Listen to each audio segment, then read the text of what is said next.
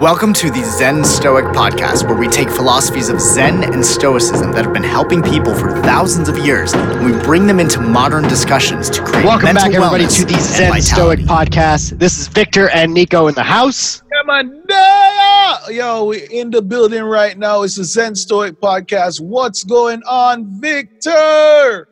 Oh, What's up? What's up, Nico? What's up, man? I'm here in these streets. You know how it goes sometimes. You got to Yes, indeed.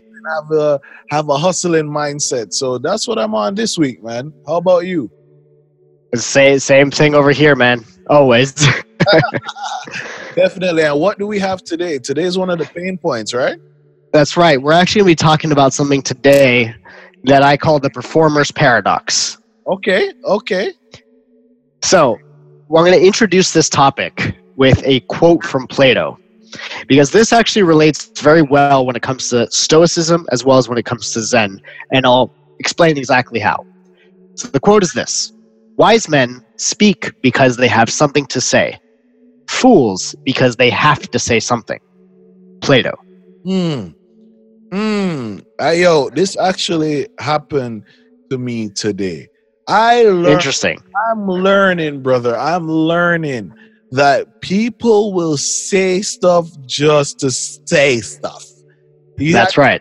say it with the list because sometimes it's just so crazy what comes out of people's minds or mouths. I don't even know if it filters through their mind first.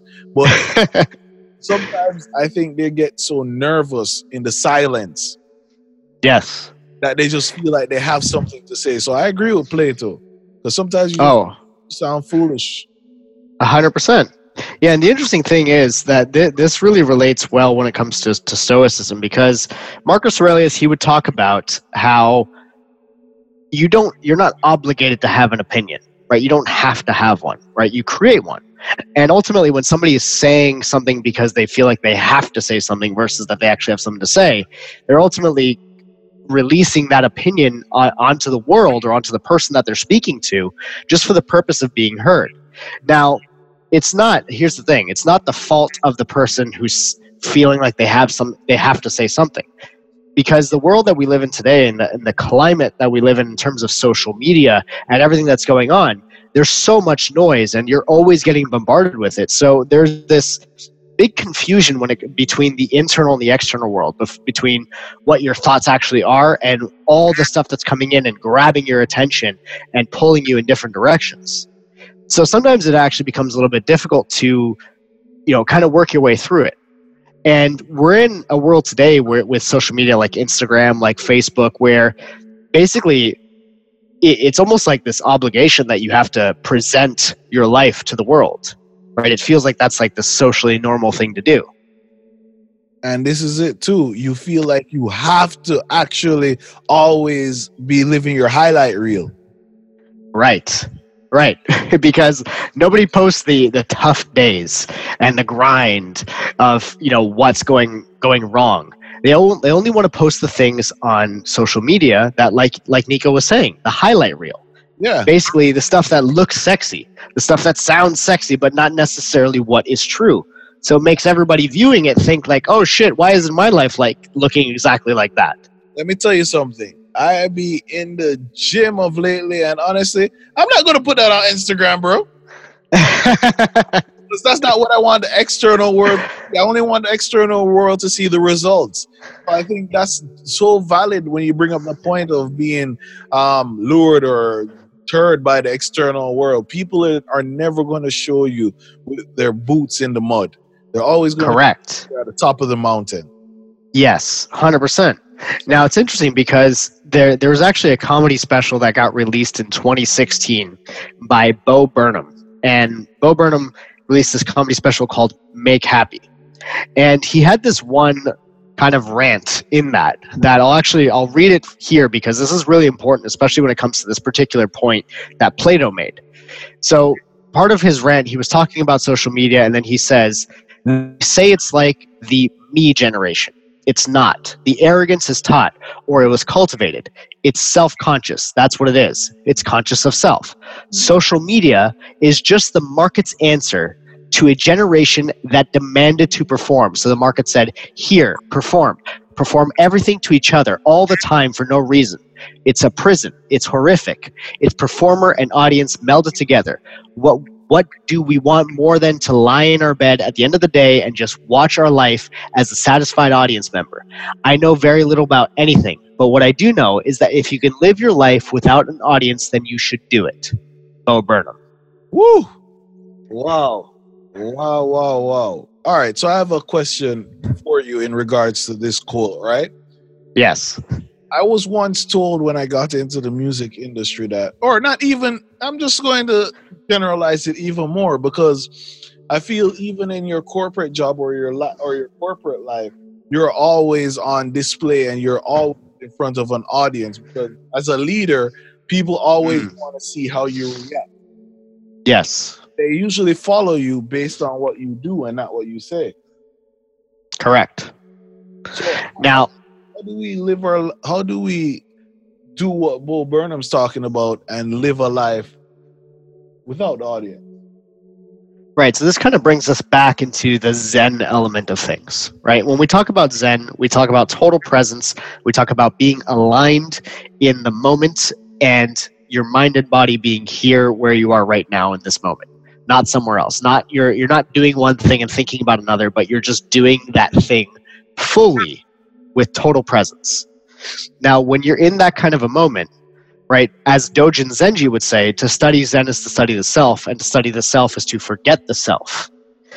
Now, in that kind of a moment where you're fully present in doing the thing that you love, in doing the thing that allows you to be present in that way, you lose your sense of self, the sense of identity momentarily.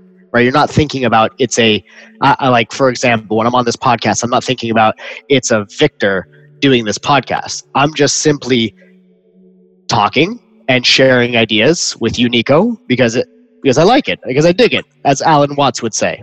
As as Right. do Yes, absolutely, because I dig it. Right, I, I get fully present into the moment. It just flows. It's very natural. It's very present. Now, that is ultimately kind of what this is talking about. Nico, you and I have had conversations like this before the podcast, before any of this was a thing. Right, we didn't need the audience, but we decided, hey, this could be helpful for people if we share it. Ah, you see, this is what I was trying to get into.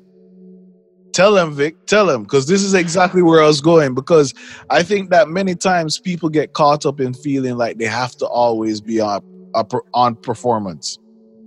Yes, and there there are things in your life that if you want to be great at them, if you want to make a mark in the world, so to speak, then yes, you are performing. But the distinction that you want to make is that you're not performing for the sake of just getting the attention, just for the sake of the audience, but you're perf- performing ultimately because you have something of value to share. You have something worthwhile. Definitely. So I think this is very important for everybody to understand. Value, value, value, value. That's the key thing. And everyone has some sort of value to offer. Don't ever think that you don't have something of value to offer, but it's a matter of finding what that value is and being able to do it without an audience and not being worried about what the audience thinks or how they believe. Just know that you're providing good value and then they will follow follow. Um some time ago, if you guys go back in the podcast, Vic and I were talking about not doing it for the win. This is this is a very important concept that kind of aligns with what we're talking about today. Doing it for Yes. the and enjoying it, and not just just to get the W's. That's right. That's right. This, this is the whole essence of making practice the goal. Right? If you make practice or process is a different word for it. Basically, the process of doing something. If you make that the goal, that is where you'll find presence and happiness in whatever it is that you're doing. But if you make the outcome the goal all exclusively and you despise the process or you feel like, oh, I don't want to do this, then you fall into that prison that Bo Burnham is talking about. You fall into that prison where you are basically reliant upon the audience for you to do this thing. And you feel like you have to do it. You feel like you have to participate in that way. And guys, that is where the joy gets got. It's get vacuumed out. That's right. So, guys, share the podcast. If this one connects with you, as always, I tell you about these people. This one connects with you guys. Feel free to share it with somebody. If you want to come with your white belt mind frame, we got you in the Zen Stoic Dojo on Facebook. Join the Facebook group. We have a bunch of white belts, black belts. We're bringing the execution. Guys, we are here for you. Just tell somebody. That's the value you can give to them. Hey, hey, hey, I see this podcast. Maybe you'll find value in it. Wait, wait, before you go to the next podcast, listen. If you want the daily updates, Zen Stoic Mastery page on Facebook, go like that. And if you want to link up on the Instagram, it's Zen Stoic underscore V.